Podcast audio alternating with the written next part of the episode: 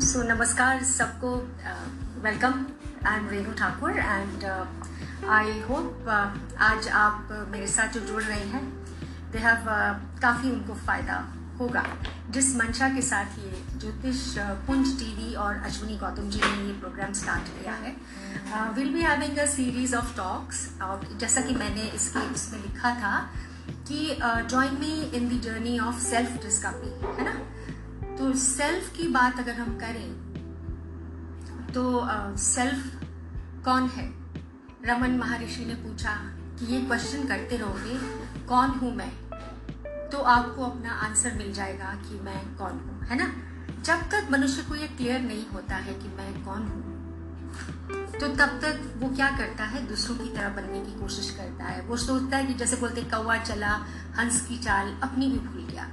So till you know what who are you आपकी क्या चाहते हैं? आपके क्या डिजायर्स हैं? उससे भी पहले आपकी क्या खासियत है? आपकी क्या स्किल्स हैं? आपकी क्या नॉलेज है? आपका एलिमेंट कौन सा है? तत्व कौन सा है? आपने अक्सर सुना होगा ना, हम बोलते हैं कि I don't feel in my element here I feel very discomfort जैसे हम ज्योतिष की अगर बात करें तो जो जल तत्व का प्राणी है जस्ट इमेजिन मछली को हम बोले कि हवा में उड़ो, वो उड़ सकती है? आई डोंट थिंक वो उड़ सकती है। Okay guys I just want to test can you hear me आप मुझे सुन सकते हैं तो कुछ, एक कुछ कमेंट दीजिए। यस बोलिए या कुछ भी बोलिए। So way do I find out whether you are sorry बात करें तो जो जल तत्व का प्राणी है जस्ट इमेजिन मछली को हम बोले कि हवा में उड़ो, वो उड़ सकती है? I don't think okay guys I just want to test can you hear me आप मुझे सुन सकते हैं तो कुछ कमेंट दीजिए. यस बोलिए या कुछ बोलिए so where do I find out whether you are क्षमा चाहूँगी आप ज़रूर अपनी डेट ऑफ़ बर्थ लिखिए सब कुछ लिखिए एंड uh, लेकिन उसमें ऐसा बात है कि हम जो आज बात करने वाले हैं उसमें हम आपको ये सिखाते हैं जैसे हमने उसमें ये भी लिखा है कि कर्म या पुरुषार्थ दोनों में से सबसे ज़्यादा इम्पोर्टेंट क्या है? दोनों अपनी अपनी जगह इंपॉर्टेंट है क्योंकि अगर हम ज्योतिष कुंडली को देखें तो वो जो बिसात बिछी हुई है बारह घरों की वहाँ पर सो वट यू सी देर हम बारह घर देख रहे हैं। मनुष्य की लाइफ के वो आँगन है, जहाँ वो डिफरेंट डिफरेंट एज में खेलता है। जन्म से लेके मरण तक वहीं पर खेलता है वो। माँ के गर्भ से लेकर, जैसे मैंने उस दिन भी कहा था वूम से लेकर टूम तक हम यात्रा जो करते हैं तो हमारे यहाँ सनातन उसमें बहुत अच्छे तरीका से उसको सोलह संस्कार करके बताया गया है। है ना? तो मनुष्य जीवन को सौ साल का मानते हुए और उसका उद्देश्य एक ही मानते हुए कि मन ज्योत स्वरूप है, आत्मा जो है, वो माइंड के साथ, मन के साथ मिलके, शरीर धारण करके, जब आई है पृथ्वी पर, वैसे तो बहुत से लोगों में रहती है आत्मा, जाके सैर करती है, जीवन जीती है।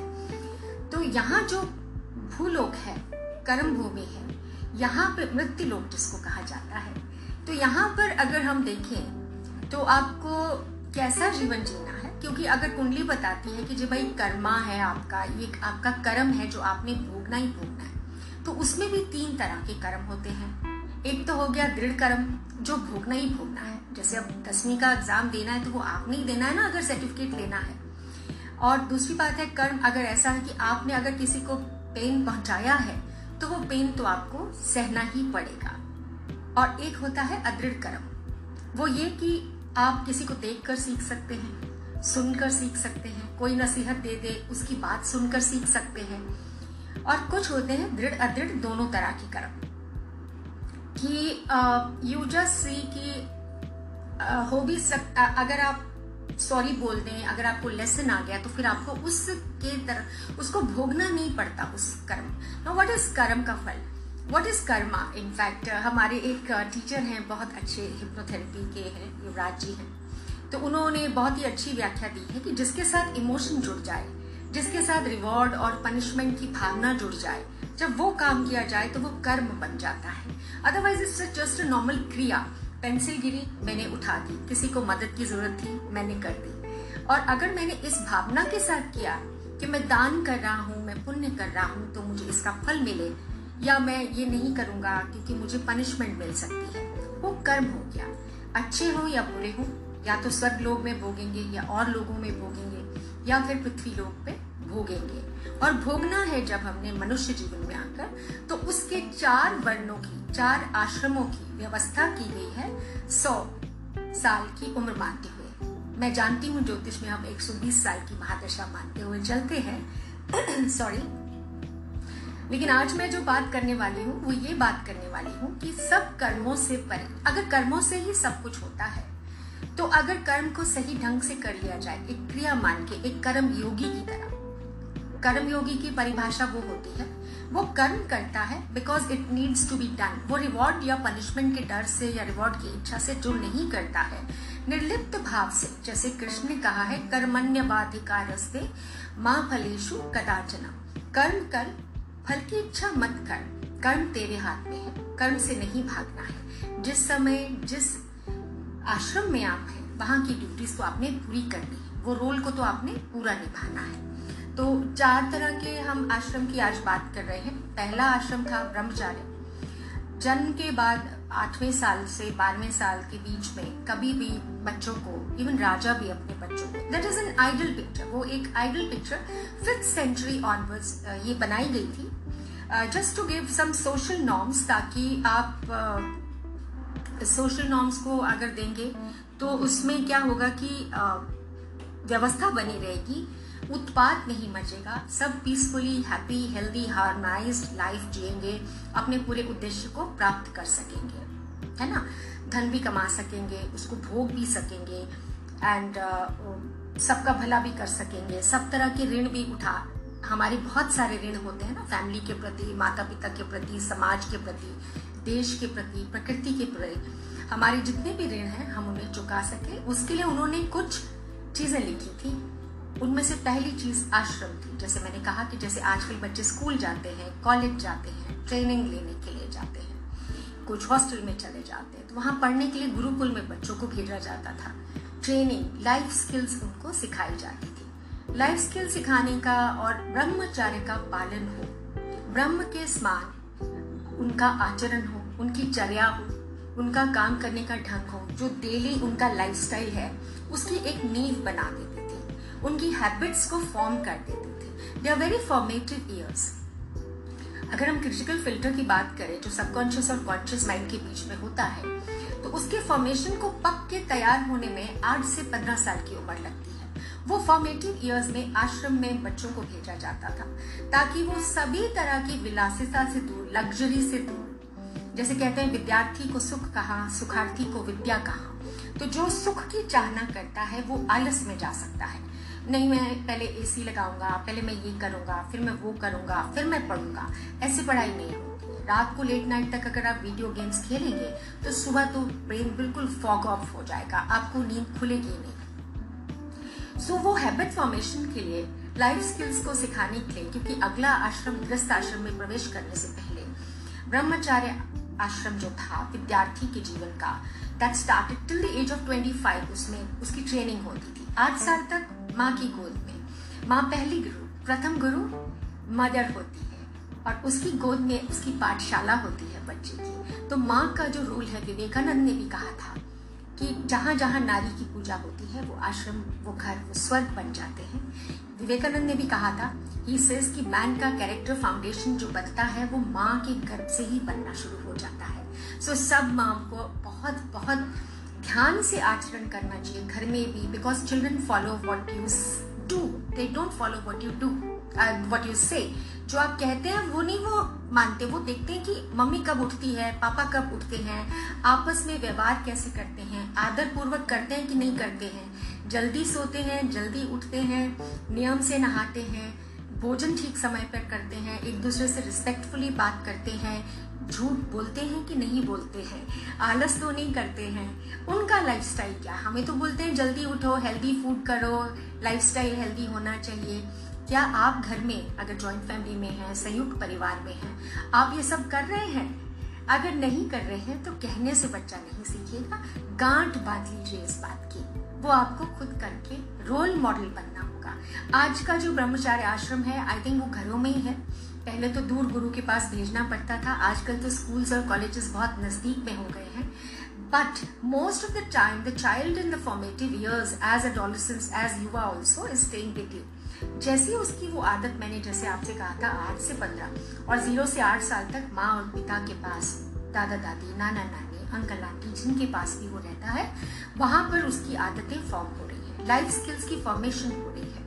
उस समय बच्चे की खासियत पता चलती है। जैसे मैं अक्सर कहती हूँ कि कोई भी बच्चा फेल नहीं होता है।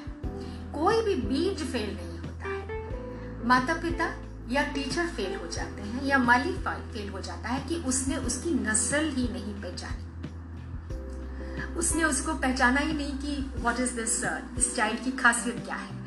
तो uh, मतलब कि उसको पानी कितना चाहिए उसको ताड़ना कब देनी है उसको लालना कब करना है उसको लाड कब लटाना है उसको डिसिप्लिन कब करना है। हमको डिसिप्लिन ज़रूर करना है। क्योंकि देखिए, जैसे घड़े की चोट जो हम मारते हैं तो कुम्हार जो है, वो पहले हाथ अंदर से रखता है, फिर ऊपर से चोट मारता है। इवन सोने का जो डला है, वो वैसे का वैसे ही रह जाएगा, अगर उसे सुना ठोक ठोक कर एक गहने की शेप नहीं दी। तो शेपिंग तो करनी पड़ती है, सोच समझ कर करनी पड़ती है। ऑटोक्रेटिक पेरेंट नहीं बनना है। हमने अथॉरिटेटिव बिहेवियर इतना ज़्यादा नहीं दिखाना है कि बच्चा डर जाए, हमसे खुल के बात भी नहीं कर सके। हाँ रिश्तों के बीच में इतना तो हो कि बच्चा आपसे बात कर सके, लेकिन वो आपको टेकन फॉर ग्रांटेड ना कर दे, क्योंकि वो बड़ा होकर बाकियों से बॉस से कुलीग से फ्रेंड्स के साथ, समाज के साथ वही अपेक्षा करेगा कि मैं जो बोलूँ, वो मान्य है। आपको मेरी बात माननी पड़ेगी। या तो वो हठी हो जाएगा, आलसी हो जाएगा, बिल्कुल उसका जो लाइफ का स्टाइल है वो बिल्कुल डिफरेंट हो जाएगा। So what you need to do is that sorry इस ब्रह्मचार्य आश्रम का पालन घरों में हो रहा है आजकल। तो उसमें स्टूडेंट की लाइफ की स्किल्स दी जाती थी, उसका करियर चूज़ किया जाता था, उसकी चाहतों को देख, उसकी चाहत भी एक चीज़ होती है उसकी क्वालिटीज उसकी, उसका तत्व क्या है? मीन वो इंजीनियरिंग में जाएगा कि कम्युनिकेशन में जाएगा पीआर में जाएगा। ज्योतिष में हम कुंडली देखकर बताते हैं, जैसे कि आपके बच्चे की क्या संभावना है करियर क्या ठीक रहेगा उसके लिए। एक हॉबी के लिए काम किया जाता है और एक जीविका कमाने के लिए। किया जाता है।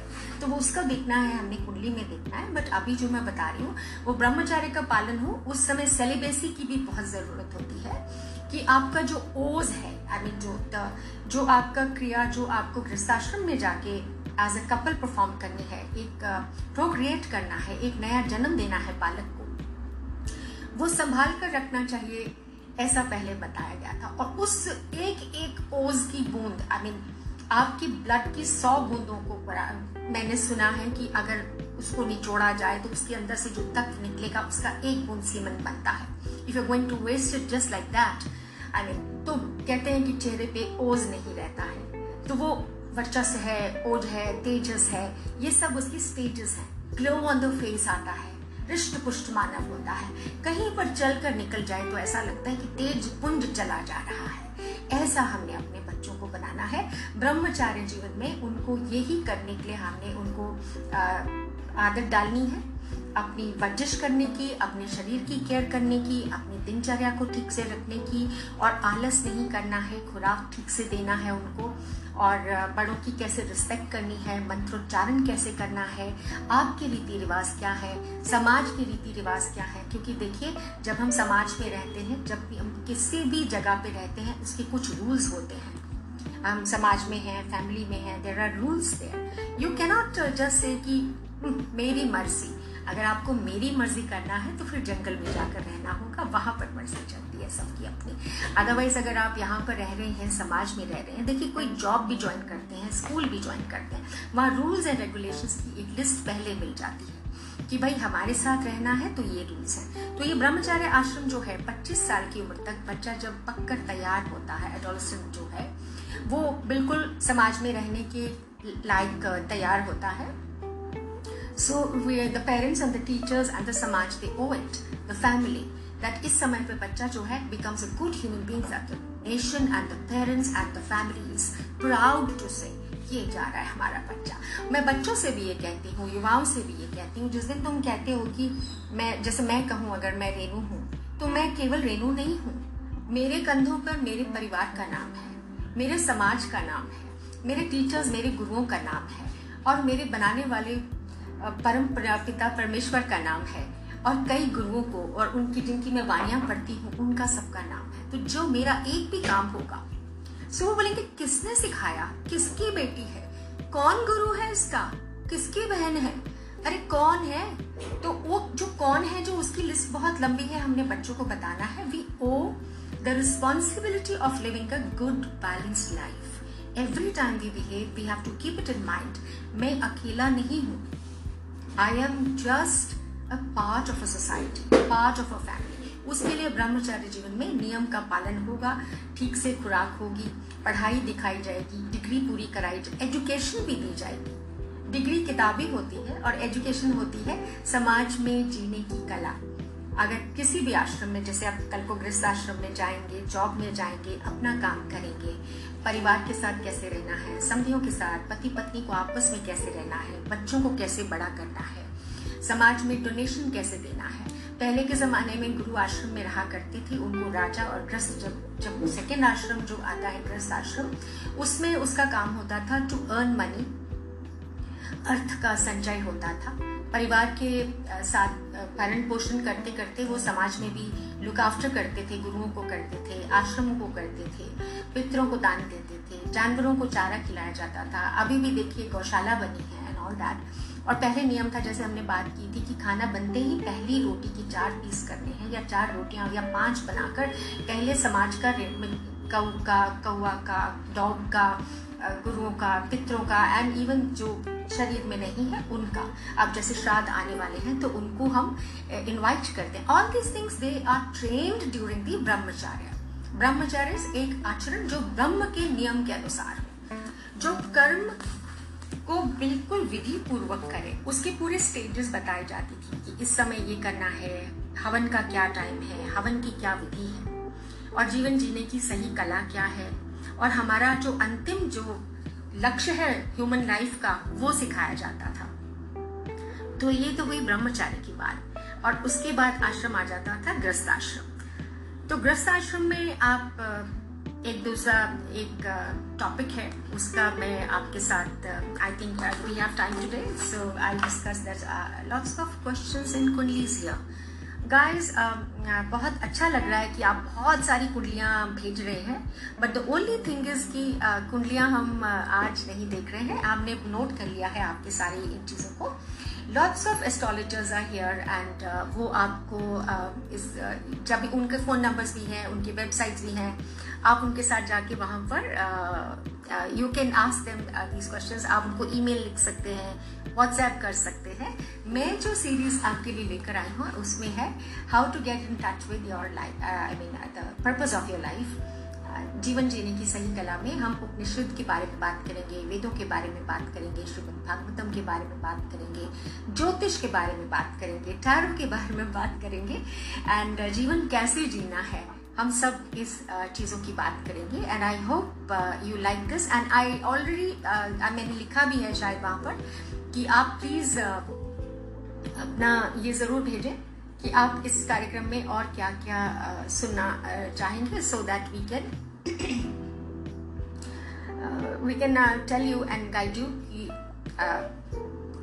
दूसरी बात है कि जैसे हम कुंडली के अक्सर बोलते हैं कि मेरा हाँ जैसे माता पिता परेशान हो जाते हैं मोस्टली बच्चों की कुंडलियाँ लेकर कि भाई देखो देखो कहाँ जा रहा है। तो अगर आप इस तरह से बच्चे की परिपक्वता करेंगी, पूरा तरह से उसको डिसाइड करेंगे कि बच्चे ने क्या करना है, कैसे करना है, मेरे बच्चे का क्या नेचर है, उसकी नेचर को आप जज करेंगी। नेचर को जज ऐसे किया कि मैं कहती हूँ कि मुझे मालूम होना चाहिए कि जो मेरी बगिया में फूल खिला है या फ्रूट लगा है, उसकी नेचर क्या है। अगर मैंने जो मेरा बीज है, जो नर्सरी का पौधा छोटा सा मेरे गर्भ से जो आया है, अगर उसमें लियाकत है पत्ता गोभी पन्ने की तो मैं उसे गुलाब के फूल की खाद थोड़ी ना डालूँगी या पड़ोसी का गुलाब का फूल देखकर अपने पत्ता गोभी को थोड़ी ना कोसूँगी। लेकिन होता क्या है? हम माता पिता ना बहुत जल्दी वो कर लेते हैं कि नहीं, वो इंजीनियर बन गया, वो डॉक्टर बन गया, वो बिज़नेस बन गया, वो बाहर चला गया, वो ये हो गया तो मेरे बच्चे को भी वो होना चाहिए। कंपैरिजन नहीं करना है, अपने बच्चे को यूनिक बनाना है। तो यूनिक बनाने के लिए हमारी उसमें पूरी भागीदारी होगी। पहले हमने ये पहचानना है कि हमारा जो बच्चा है वट आर हिज लाइक अंदर से इनहेरेंट उसकी क्वालिटीज क्या है? वो किसमें शाइन करता है? उनको नर्चर करना है, उनको पॉलिश करना है। इसके लिए हम बच्चों को ऐसा जीवन जीने की वो दे सकते हैं कि पहले तो पहली बात, हम उनसे बात किस तरह से करते हैं? बच्चों से ये बहुत मैटर करता है कि एक तो हम डायरेक्ट बात करते हैं कि जैसे मैंने कहा आई मीन दैट ओनली है ना? और एक होता है इन्फ्रेंशियल बात करते हैं, घुमा फिरा के बात करते हैं, सीधी बात नहीं कहते है ना? जैसे कि पाँच साल तक अगर बच्चे को छोटा बच्चा जो दो साल से आठ साल की उम्र में अगर वो देखता है कि सपोज़ सोफे पे बच्चा कूद रहा है है ना? तो माँ कहती है, उतरो उतरो उतरो, गंदा हो जाएगा। तो बच्चा फिर भी कूद रहा है। डायरेक्टली शी से उतरो, नहीं तो मार पड़ेगी या जैसे भी हो, गंदा हो जाएगा। She is giving logical reason कि क्यों नहीं कूदना है। Some people listen to logical reason and some people listen to authoritative voice बच्चे जो है, उनको आपने देखना है कि लाड से, प्यार से फर्मली समझाना है। बिगाड़ना भी नहीं है, डांटना भी ज़्यादा नहीं है। बैलेंस करना है। तो जैसे मैं कह रही थी, अगर आप सपोज़ एक मदर कहती है, उतरो उतरो, नहीं तो फिर चांटा पड़ेगा। वो और लगा भी देती है। तो उसको मालूम है mama means what she says तो वो डायरेक्ट बात को समझता है। उसकी नेचर भी वैसी ही बननी शुरू हो जाती है अभी के लिए। फिर तो बाकी लाइफ के जो एक्सपोजर्स हैं, दस से चौदह साल के बीच में या स्कूल गोइंग ईयर्स छह से नौ में, उसमें उसका एक्सपोजर किस तरह के बिहेवियर से होता है, बच्चा वो अपना लेता है। उसका बिलीफ सिस्टम का एक फ़िल्टर बनता चला जाता है। दुनिया को देखने का ढंग बदलता है उसका। डूज एंड डोंट्स उसके तैयार हो जाते हैं। रूल्स हैं एक तरफ़ घर के तय किए हुए, समाज के तय किए हुए, एक तरफ़ उसके एक्सपीरियंसेस हैं, जो पहला एक्सपीरियंस है वो पाँचों सेंसेस से देख रहा है। मामा क्या कहती है? पापा कैसे जवाब देते हैं? मामा ने क्या करा? पापा ने क्या किया? वो आँखों से देख रहा है, कान से सब सुन रहा है, दिमाग में सब समझ रहा है और अपना मेमोरी बैंक बना रहा है। आप सोचिए कि दो साल तक की उम्र में भी जब बच्चा बोलना नहीं शुरू करता है ज़ीरो टू टू इयर्स के बीच में भी उसके पास पंद्रह हज़ार शब्दों की वोकेबलरी ऑलरेडी जमा होती है ब्रेन में। है ना? उसको सब पता है कॉज एंड इफ़ेक्ट उसको पता है, रोऊँगा तो ये होगा, दूध मिलेगा, चिल्लाऊँगा, कपड़े बदल दिए जाएँगे, मामा को मैं ब्लैकमेल कर सकता हूँ कि नहीं कर सकता हूँ? हाँ तो मैं जैसे बात कर रही थी कि एक माँ होती है जो बिल्कुल डायरेक्टली जो कहती है, वो करती है। और एक ऐसी ऐसी होती है थोड़ी सी नरम दिल होती है। वो क्या करती है? वो कहना भी नहीं चाहती, दुखाना भी नहीं चाहती हैं। तो क्या करती है they end up saying in a very influential वो बड़ा इनडायरेक्टली बात करती है। कि आप अपने आप ही इसका मतलब लगा लो, इसका मतलब क्या है?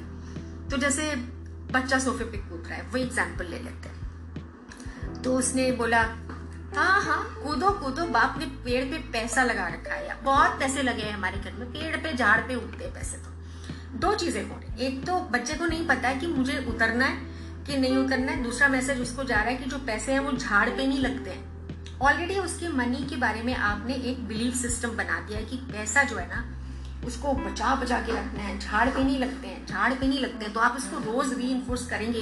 तो ऑलरेडी उसके अंदर एक बिलीफ सिस्टम एक परसेप्शन एक तो पैसे के लिए बना रहे हैं। और एक ये बना रहे हैं कि अपने आप ही गेस करते रहो, भाई उतरना है कि नहीं उतरना हाँ? हाँ कूदो कूदो। नौकर लगा है यहाँ तो मैं तो धो दूँगी, मैं तो बेकार हूँ। मतलब वो अपने लिए भी लेबल्स लगाते हैं और बच्चे को पजल कर देते हैं कि करना क्या है। अच्छा फिर क्या है? बच्चा कूदता रहता है। उसको क्योंकि आपने क्लियर कमांड नहीं दिया है कि सोफे से नीचे उतरना है कि नहीं उतरना वो कूदता है, आप उसको टच करके एक चांटा, दो भी लगा सकते हैं। और उसके बाद क्या होता है? बात वहीं तक सीमित नहीं रहती है। आप क्या करते हैं? थोड़ी देर में आपको गिल्ट हो जाता है। आप ट्रॉफी दे देते हैं। एक और एसोसिएशन बना दिया आपने उसकी। भाई, आपको ट्रॉफी चाहिए? पहले मम्मा को गुस्सा चढ़ाओ, मम्मा चांटा मारेगी, फिर मम्मा को गिल्ट होगा, फिर मम्मा ट्रॉफी दे देगी। तो ये जो उसके फॉर्मेटिव ईयर्स हैं ज़ीरो से पच्चीस तक जो ब्रह्मचार्य ब्रह्म के समान आचरण करने का डिसिप्लिन करने का स्किल लर्निंग का जो टाइम है, हम उन्हें क्या सिखा रहे हैं? हमें खासकर इस चीज़ पे ध्यान देना है कि हम उन्हें डबल मैसेजेस तो नहीं दे रहे कंफ्यूज मैसेजेस तो नहीं दे रहे। हम उनके साथ क्लियर कम्युनिकेशन कर रहे हैं कि नहीं कर रहे हैं, है ना? तो clear respectful and loving voice में बच्चों से बात करनी है। And when you mean when you say no you should mean it and be very firm in it by the way अगर हमने बच्चों को एडोलसेंस को, युवा को बोलना है कि ये चीज़ नहीं करनी है तो इस, इससे नहीं बोला कि मैं पिता हूँ, मैं माँ हूँ, मैंने बोला ना, इसलिए नहीं करनी है। They will never obey they will never like to obey and they will not respect you they will fear you but they will not respect you तो हमने उनसे क्या कहना है? बच्चों के वर्कशॉप्स में हम अक्सर माता पिता को भी बताते हैं कि आप ज़रूर कहिए बच्चे से, हम जो बाउंड्रीज है वो तय करनी होगी, जो जो डिसिप्लिन है, जो रूल्स हैं वो बच्चों को बताने होंगे। लेकिन, अगर आप बच्चे से कह रहे हैं कि रात को घर से बाहर नहीं जाना गिवन द लॉजिक क्यों नहीं जाना? वॉट कैन हैपन राइट ये आपको फर्म होना है। बाउंड्रीज तय करनी है। रिस्पेक्ट की बाउंड्रीज डिसिप्लिन की बाउंड्री टाइम टेबल की बाउंड्री कि घर में ये नियम है। और आप जब करेंगे आई थिंक बच्चा अपने आप ही सीख जाएगा। तो ये ब्रह्म के समान जो आचरण है, ब्रह्मचार्य जो कुदरत का जो नियम है कि फॉर्मेटिव ईयर्स में बच्चे की पालना इस तरह से होनी चाहिए कि जो पहले के ज़माने में ब्रह्मचार्य आश्रम हुआ करते थे, वो आचरण आजकल माता पिता ने ज़ीरो ईयर्स की एज और आजकल तो वैसे ही करोना देवता जी मैं बोलती हूँ उनको, उन्होंने सारी की सारी एजुकेशन सिस्टम को जूम के द्वारा कर वर्चुअल क्लासरूम्स कर दिए कि मैन भाई, घर में बच्चों को आप पढ़ाइए। अब हर घर आश्रम क्या? तो आप गुरुकुल समझ लीजिए अपने घर को। जब टीचर ने आपके बच्चे का एक कॉर्नर होना चाहिए, वहाँ पर उसकी सुख सुविधा की सारी कागज़, पेंसिल, किताब, ताकि उसको बार बार उठना नहीं पड़े। इस गुरुकुल में जो ब्रह्मचार्य आजकल हो रहा है, आचरण जो हो रहा है, नियम से आचरण इस ब्रह्म का पालन करना, सत्य का पालन करना, सही चीज़ का पालन करना। पानी की बोतल रखी हो, उनकी मनपसंद थोड़ा सा स्नैक ग्यारह बजे दे दिया जाए, उसको थोड़ा सा रिक्रिएशन का टाइम दिया जाए एंड इंसिस्ट कि आज का होमवर्क आज का क्लास वर्क आज ही खत्म होगा। सॉरी ये नहीं है कि घर में क्लास हो रही है तो उसके रूल्स नहीं होंगे। उस टाइम पे उसको कोई डिस्टर्ब नहीं करेगा। उसका भी डिसिप्लिन होगा, आपका भी घर में पूरा डिसिप्लिन होगा कि you do not disturb the child at that time do not disturb in that time अगर वर्चुअल क्लासरूम है ये भी उतना ही सत्य है उतना ही डिसिप्लिन ओरिएंटेड है जितना कि बाहर जाके क्लासरूम्स में पढ़ना है। सो so, आज का जो पालन हो रहा है बच्चों की एजुकेशन का एडोलसेंस का वो घर में हो रहा है। और जो गृहस्थाश्रम में जो रह रहे हैं उनका ऑफ़िस भी कई लोगों का घर से चल रहा है। So you should make a corner of your house which is very dear to you this is my cave I mean two three corners so कभी मैं बाहर ओपन में बैठ आज बहुत तेज बारिश हो रही थी so I said I sit in my study room तो मैं अपनी स्टडी में बैठ गई यहाँ से मुझे पौधे दिखते रहते हैं एंड uh, बाहर आसमान दिखता रहता है और यहाँ पे किताब मेरे को लगता है मैं अपनी गुफा में बैठी so I have my corner everybody has their favourite corner आपका भी होगा। और नहीं है तो बना लीजिए। और आप देखिए अब मैंने कहा है तो आपको याद आएगा कि हाँ वो मेरी फेवरेट कुर्सी है, वो मेरा फेवरेट कोना है, मैं वहाँ आई फील वेरी कंफर्टेबल मेरा वहाँ बहुत मन लगता है। तो जैसे एसोसिएशन होती है हमारी किसी भी चीज़ के साथ, अगर स्टडी लगा होगा तो वहाँ बार बार बैठने से हैबिट फॉर्मेशन होगा, और जैसे ही हम टेबल पे बैठेंगे तो हमें पता चलेगा अब स्टडी टाइम हमारे मैसेज ब्रेन में चला जाता है, हमारी कॉन्शियस एक्शंस को हम सबकॉन्शियस में एज एक्सपीरियंसेस स्टोर कर लेते हैं। और बार बार करते हैं तो वो क्या होता है मेमोरी हमारी जो है उसमें हमको फाइल्स बनती हैं जिससे हमको पता चलता है कि ये इतने बच गए हैं ये करने का टाइम है। सो so, जो घर से काम कर रहे हैं आजकल जो ग्रस्त लोग हैं और जो यंगस्टर्स हैं वो भी अपने घर से कई वर्क फ्रॉम होम कर रहे हैं एंड वर्क एट होम भी कर रहे हैं। आजकल तो बहुत सारे लोग वर्क एट होम कर रहे हैं अपना काम स्वयं करें आत्मनिर्भर पूरी तरह से बन रहे हैं सो वंडरफुल फीलिंग बिल्कुल करना चाहिए। आप जोश में भी रहते हैं, आलस भी नहीं आता है। एंड वेन यू अगर ग्रस्त में है और आपको लगता है कि मेरे को ऑफ़िस करना है तो आप अपना एक कोना रखिए, घर के सब मेंबर्स को बताइए कि भाई, इस समय मेरा ऑफ़िस का टाइम है do not disturb me and please please please आपने ये नहीं कहना कि कैमरा ऑफ़ कर दिया या बस ऊपर से एक थोड़ा सा वो कर लिया। No take a bath proper वर्जिश प्रॉपर योगा अपनी दिनचर्या को पूरा रखिए और अपने ऑफ़िस को पूरा टाइम दीजिए। उसको रिस्पेक्टफुली अपना टाइम दीजिए। लंच टाइम में फैमिली के साथ लंच करिए। चाय पीजिए फैमिली के साथ, लेकिन ऑफ़िस के टाइम में ऑफ़िस का काम करिए। और ग्रस्त में एक और बात है कि अगर आपको कहते हैं कि ऑफ़िस में नहीं डिस्टर्ब करना तो फिर आपको फैमिली को भी टाइम देना चाहिए। उस टाइम पे फिर ऑफ़िस हावी नहीं होना चाहिए। कोशिश करें कि जो जब का काम है, तभी की तभी निपट ले। शाम को घर पे कर लूँगा, शाम को बेडरूम में कर लूँगा। Do not do that proper timing हर चीज़ का रखिए। Time management time management interpersonal relationship management इसी चीज़ पर दुनिया टिकी है। Time time time is money time is money time is money time is money really time is money एक धन है, समय का धन, है ना? इसको हम ठीक से यूज़ करेंगे तो ज्ञान का धन भी हम यूज़ कर सकते हैं। गृहस्थाश्रम का जो जीवन है, उसको माना जाता है 25 से 50 साल तक।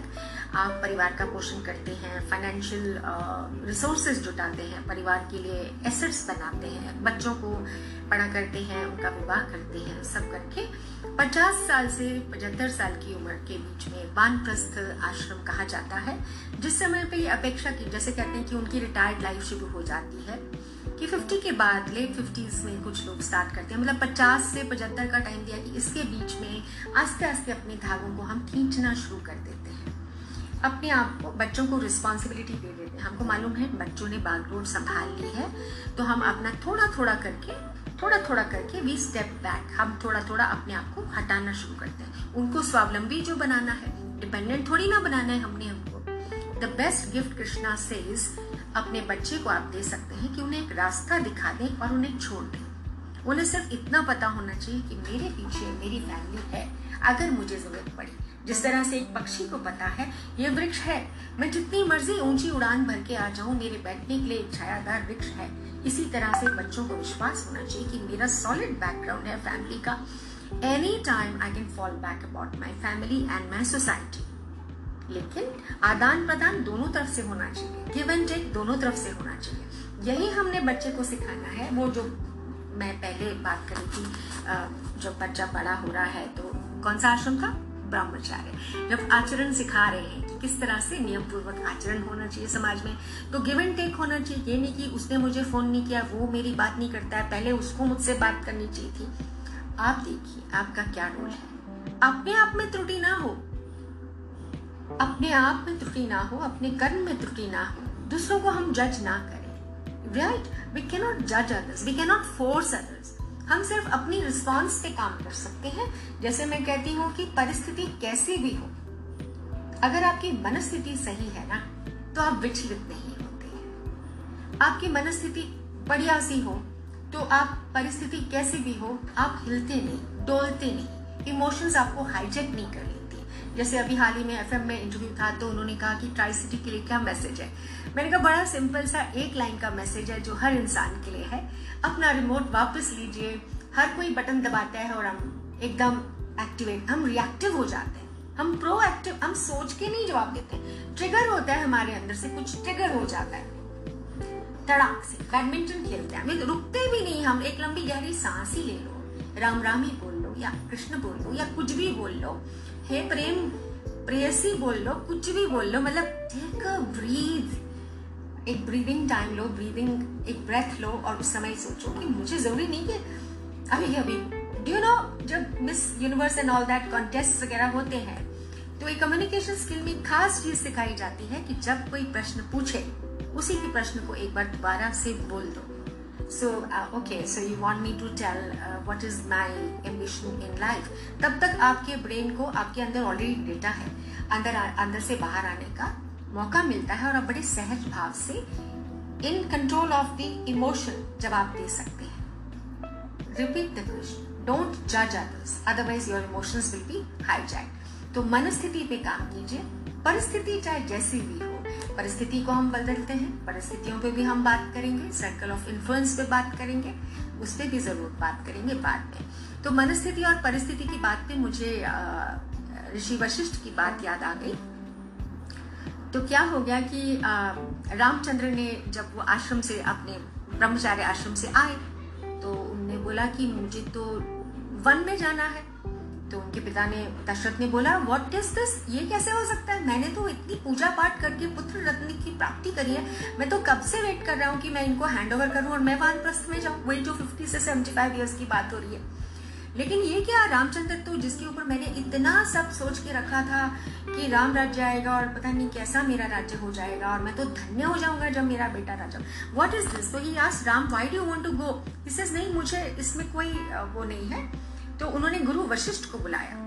तो उनके गुरु थे, वो आए, उन्होंने पूछा, राम, तुम वन में क्यों जाना चाहते हो? तो रामचंद्र जी ने कहा कि मुझे प्रभु प्राप्ति करनी है, इसलिए मैं वन में जाना चाहता हूँ। तो उन्होंने दो प्रश्न पूछे उनसे। तो उन्होंने उनसे पूछा कि, राम, ये तो ये कहो कि घट घट में क्या प्रभु व्याप्त नहीं है? उन्होंने बोला, है। तो बोलते, जो प्रभु यहाँ है, वही वन में है तो वन में क्यों जाना है? दूसरी बात, जहाँ पे तुम्हें पैदा किया है, वो तुम्हारा कर्म भूमि वही तुम्हारा कुरुक्षेत्र है। वहीं से युद्ध करके बाहर जाना है। ठीक है? हाँ ये ज़रूर बात है कि कुछ लोग सचमुच ब्रह्मचार्य जीवन के बाद इमीडिएटली उसको कंटिन्यू रखते हैं और very few otherwise this is a normal thing from brahmacharya to grihastashram to one and then to मोक्ष के लिए हम संन्यास आश्रम में जाते हैं। और दूसरी बात है कि जैसे मैं कहती हूँ लोगों को कि भाई, क्या करने जाना है? आपने रिट्रीट जाना है रिट्रीट जाना है, क्या बड़ी मन की शांति होती है? मैं कहा, भाई, ऐसा है। शांति को भी मन में लेकर जाना होगा। साथ में जंगल में बैठी नहीं है शांति। राइट सो मनस्थिति पे काम कीजिए। मनस्थिति means your emotional response to the situation उस पे काम कीजिए। अगर आपके अपने इमोशंस पे बस में आ गया और उन्हीं इमोशंस को कंट्रोल करने के लिए थॉट को कंट्रोल करना है।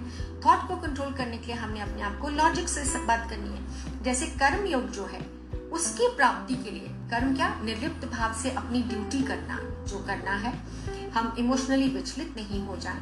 इसके लिए ज्ञान मार्ग है। इंटेलेक्ट को यूज़ कीजिए। इतने उपनिषद हैं, इतनी किताबें हैं। बहुत सारी किताबें कोर्सेज आ गए हैं। अपने इंटेलेक्ट को डेवलप कीजिए ताकि आप में प्रज्ञा आए, आप में विवेक जागृत हो। आपका इंटेलेक्ट जो है, आपका जो लेफ़्ट ब्रेन है, उसको सोचने, समझने का मौका मिले ताकि दिल और दिमाग की लड़ाई में दोनों साथ साथ चले हाईजैक ना हो जाए। कि कभी तो इमोशंस के बस में हाईजैक हो गए कभी एनालिसिस के बस में हाईजैक हो गए और जीना भूल गए। बहुत ज़्यादा भी हमने नींद में नहीं निकालनी है और बहुत ज़्यादा इमोशंस के बहाव में बह भी नहीं जाना है। और हमने क्या करना है? जीवन को व्यवस्थित एक कर्मयोगी की तरह जीना है। उसके लिए उन्होंने बहुत सारे और नियम भी बताए हैं। उनकी भी चर्चा होती रही थी। सो so, उन्होंने वह मनस्थिति की बात हो गई कि रामचंद्र जी को फिर बात समझ आ गई कि कर्म मेरा रोल इस समय बेटे का है और पति का भी होने वाला है, फिर राजा का भी है। तो कैसा फिर रूल करना चाहिए? वो उसकी एक और एग्ज़ाम्पल है। राजा जनक की एग्ज़ाम्पल अक्सर दी जाती है। वो ये दी जाती है कि जनक राज्य करते थे, लेकिन उनका क्या था? बिल्कुल निर्लिप्त भाव से राज्य करते थे और कैसा करते थे? प्रभु का प्रसाद समझ। कि I am just a manager and I have to do my duties very well मेरा मुझमें कुछ नहीं, जो कुछ है सो तेरा। तेरा तुझको सौंप कर क्या रह जाए मेरा? इसी भाव से हमको ग्रस्ताश्रम भी जीना है, ताकि जब हम वानप्रस्थ की तरफ़ जाने लगे, पचास से पचहत्तर साल के तो जाना बहुत इजी हो जाए। नहीं तो हमारे धागे इतने उलझ जाते हैं, इतने उलझ जाते हैं कि उन्हें तोड़ते तोड़ते उन्हें आई मीन तोड़ते तो नहीं, उन्हें छुड़ाते छुड़ाते वो टूट जाते हैं, और मन में कुछ टूट सा जाता है। छोड़ा नहीं जाता है। मुझसे चाय का कप नहीं छूटता है। I am working on that तो जिस चीज़ का व्यसन हो जाए, अपने आप को हार्शली जज भी नहीं करना। है बैलेंस वे में जीना है, ज़रूर पियो। एंजॉय करो लाइफ को। इवन कृष्ण ने भी कहा है कि आप जब ग्रस्त में हैं तो ग्रस्त का जीवन जीजिए, और आप जब वानप्रस्थ में हैं तो वानप्रस्थ का आश्रम अपना जिया जाए उस समय पे। उस समय में आस्ते आस्ते अपने अपनी ड्यूटीज़ को कम करना है सोशलाइजिंग को कम करना है। आस्ते आस्ते आपने you can do some courses आप अपने रिट्रीट्स पे जा, उस समय रिट्रीट्स पे जाने का टाइम है, उस समय आश्रम में जाने का टाइम है। उस समय ये पूछने का टाइम है, कौन हूँ मैं? हु एम आई मैं मेरा शरीर नहीं हूँ, मैं मेरा आचरण नहीं हूँ, मैं मेरा नाम और काम भी नहीं हूँ, मैं मेरा परिवार और रिश्ते भी नहीं हूँ। तो कौन हूँ मैं? ये वानप्रस्थ के आश्रम का टाइम है इन चीज़ों का विचार करने के उसके बाद आस्ते आस्ते आस्ते आस्ते जब आपने सारी ड्यूटीज़ बच्चों को दे दी निर्लिप्त हो गए आपको सरकार भी आपकी जॉब भी उस टाइम तक रिटायर कर देती है। सो so, हमने विदड्रॉ करने अपनी जितनी सेंसेस हमारी सारी इन्वॉल्व हो गई थी लाइफ के अंदर उनको हमने सबको डिसएंगेज करना है। डिसकवर योर नूर स्वरूप को हमने डिस्कवर करने के लिए अब समय बिताना है। फिर उसके बाद हम पचहत्तर साल तक आई मीन अभी तो लाइफ बहुत लंबी है, पहले कभी थर्टी नाइन फोर्टी पहले तो पहले हज़ारों साल लोग जीते थे। फिर उसके बाद उन्होंने सौ साल आयु मानी, एक सौ बीस मानी। आजकल भी आयु फिर से लंबी हो गई है सो भी हम इसका पालन कर सकते हैं। ज़रूरी नहीं है कि घर से बाहर ही जाना है। घर में रहते हुए भी आप अपने काम से काम रखिए, हरि नाम कीजिए, चिंतन कीजिए, बच्चों को जब सलाह चाहिए ज़रूर दीजिए, बिना मांगे मत दीजिए। उन्हें बड़ा होने दीजिए, अपने धागों को काटिए। थमिए, उनको सिर्फ़ इतना पता होना चाहिए घर में बुज़ुर्ग हैं, ज्ञानवान लोग हैं। ज़रूरत पड़े तो सहारा बहुत है। इम्पोज मत कीजिए इंट्रूड मत कीजिए, उन्हें अपना जीवन जीने दीजिए। वानप्रस्थ हो गया। अब चलते हैं संन्यास आश्रम की तरफ़। तो संन्यास आश्रम जो है, वो पचहत्तर से सौ साल की उम्र तक माना जाता है। And I think lots of people are marriage and career okay Wonderful I'll, I'll, I'll talk about marriage and career also, Sai, and um, all right, I'll be talking about that also. And uh, what else? Okay, okay, okay. All right, very nice, very nice. Uh, okay, very nice. So they want to know about mar- marriage and career and all those things. We'll be balancing those uh, things also. कि समावेश कैसे हो तालमेल कैसे हो तो तालमेल की बात से मैं एक आपको और कहानी सुनाना चाहती हूँ। क्या हुआ? जॉर्ज हेरिसन थे। बहुत अच्छे संगीतज्ञ थे, बहुत अच्छे म्यूजिशियन थे। तो twenty, twenties late twenties, twenty eight, twenty nine में मुझे लगता है जब उनकी शादी की सेकंड चक्र शुरू होने वाला होगा ना, तीस साल का, साढ़े अट्ठाईस से तीस साल तक there are phases of Shani Shani stage in like पूरी कुंडली को, बारह घरों को तीस साढ़े अट्ठाईस से तीस साल के बीच में कवर करता है। ढाई साल तक एक खाने में रहता है एक राशि में रहता है। तो वो चेंज ओवर टाइम होता है। For the next thirty years फिर वो आपके जीवन का वो बन जाता है पैटर्न बन जाता है। So George I think George Harrison please check the he is a very good musician Harrison करके उनका सरनेम है। तो स्वामी प्रभुपाद जब थे अमेरिका में तो इस्कॉन टेंपल जब उन्होंने स्टार्ट किया था मोमेंट वहाँ पर तो उन्होंने बोला कि आ, आ, मुझे भी संन्यास लेना है। तो उन्होंने उस यंगस्टर को देखा नंबर वन पे उनके रिकॉर्ड्स जा रहे थे like he was having hit albums after hit albums and hit albums मतलब जो संगीत बजता है, वो जो हमारे सात चक्र हैं जब बैलेंस होते हैं, वो सात सुर जो है सरगम के सा रे गा, मा, पा, धा, नी, सा। तो जब वो सुर जब सधते हैं तो संगीत बन जाता है। संगीत बन गया तो दैट मीन्स आपकी सारी वाइब्रेशंस हारमोनी में है। उसी हारमोनी को प्राप्त करने के लिए हमने ये सारा जो योग करते हैं, पढ़ाई करते हैं मेडिटेशन करते हैं तो हैरिसन ने वो संगीत के द्वारा, वो साधना पहले करके आए होंगे पिछले जन्मों में। फल ये था कि he was having hits after hits after hits उनके रिकॉर्ड्स बहुत फ़ेमस हो रहे थे। लेकिन मन में मन उचाट हो गया। उन्होंने प्रभुपाद जी से कहा, मुझे संन्यास लेना है, मुझे दीक्षा दीजिए। तो उन्होंने बोला कि यंग मैन आपको प्रभु ने गिफ्ट दिया है, बहुत ही अच्छा गिफ्ट दिया है यू आर वेरी गिफ्टेड आप इसको प्रभु का काम मानकर दूसरों के जीवन में संगीत भरिए। प्रभु को अर्पण कर दो। ना तो जैसे कृष्ण ने कहा है कि जो तुम मेरे निमित्त करते जाओ, कि मैं प्रभु का काम कर रहा हूँ तो फिर उसमें एंटेंगलमेंट नहीं होती है। तो अभी क्या हो गया? वो पहले भी काम करते थे, पहले हिट एल्बम्स के लिए करते थे किक मिलता था नाम से, शोहरत से क्रिएटिविटी से। अभी भी क्रिएटिविटी करते थे, अभी भी हिट एल्बम्स प्रोड्यूस करते थे, लेकिन अब प्रभु के नाम पे काम कर रहे थे, जैसे राजा जनक करते थे। मज़ा भी आ रहा था, सजा भी नहीं मिल रही थी। मन में गिल्ट आ रहा था। ये अक्सर हमारे साथ होता है जैसे मैंने कहा था कई साल तक मुझमें ये दुविधा रही थी। वर्कशॉप्स करूँ लेक्चर्स दूँ नहीं दूँ कि ज़्यादा समय अब मेडिटेशन में बिताऊं क्योंकि बच्चे बड़े हो गए हैं शादियाँ हो गई हैं हस्बैंड रिटायर हो गए हैं तो समय ही समय है। तो मैंने कहा कि कभी कभी कुछ बांट लिया जाए बाकियों से। सो so, उसका मैंने बैलेंस बिठाया इसी तरह से कि प्रभु का काम समझकर आपसे बात कर रही हूँ। बहुत ही प्रभु का धन्यवाद। I am so humbled that Ashwini ji Ashwini Gautam नाम भी बहुत सुंदर है चैनल भी बहुत सुंदर है ज्योतिष कुंज टीवी एंड हम इसमें काफ़ी चर्चा जारी रखेंगे इसी बारे में सो so, उन्होंने फिर उनको ये समझाया कि आपको संसार में रहकर कर्म योगी बनना है सो so, कर्म योगी कर्म योगी हम बोलते हैं कि जहाँ कर्म कर तो रहा हूँ कर्म योगी मीन्स रिवॉर्ड्स और पनिशमेंट की चिंता किए बिना whatever the duty in the moment wherever you are in whichever role you are आपको जो उस समय करना है, उसको पूरी तरह से मनोयोग से करिए। दैट इज़ योर धर्म की स्थापना हो। है ना? तो वो हमने ड्यूटी करनी है, ब्रह्मचार्य आश्रम की करनी है, गृहस्थ आश्रम की करनी है, वानप्रस्थ आश्रम की करनी है, तब तक हमारे लॉजिक में समझ आ जाता है, मन के तार थोड़े ढीले हो जाते हैं, जो परिवार से जुड़े होते हैं। वो निकल जाते हैं। देन उसके बाद हमने क्या करना है? हमने तैयारी करनी है संन्यास आश्रम की। संन्यास।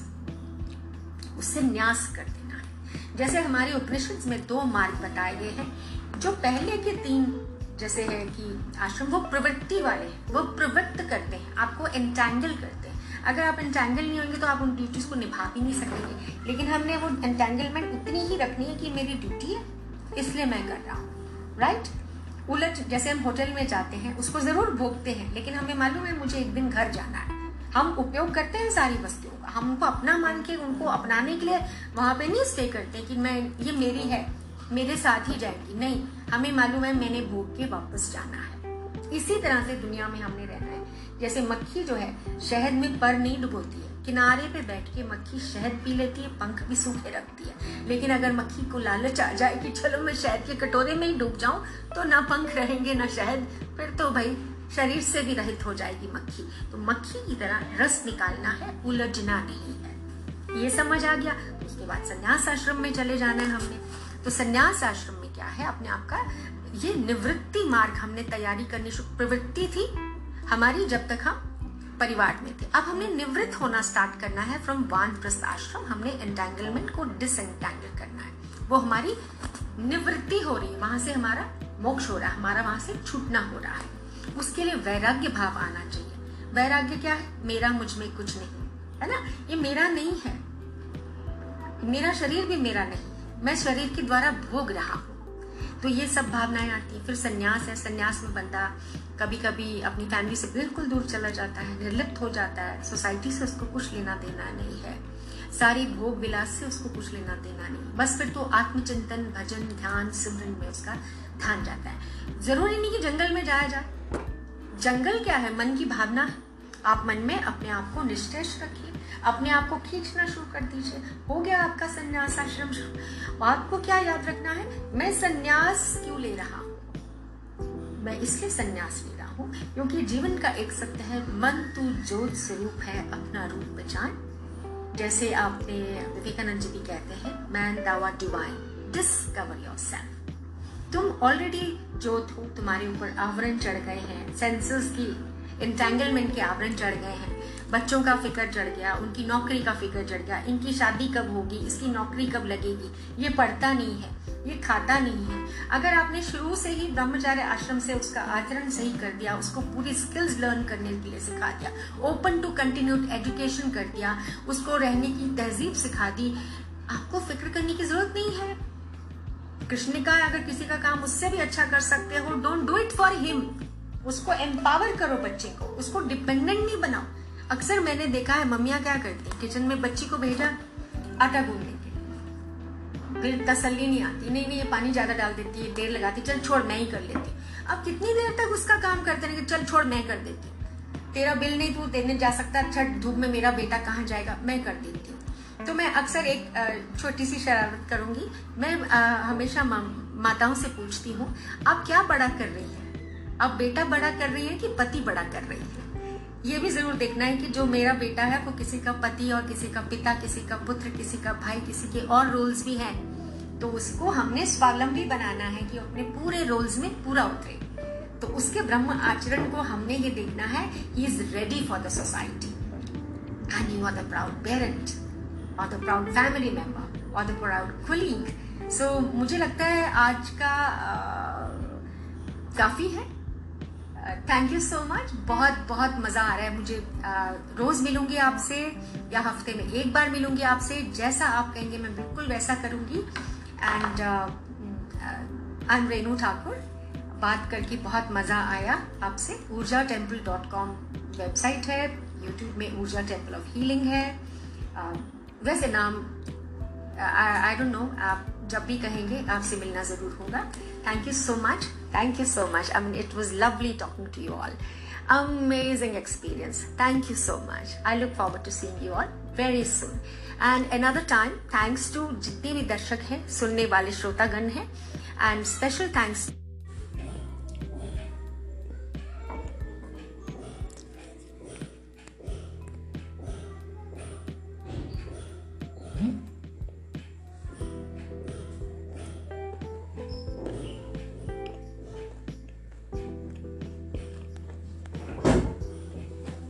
right in the pathway she is. Very she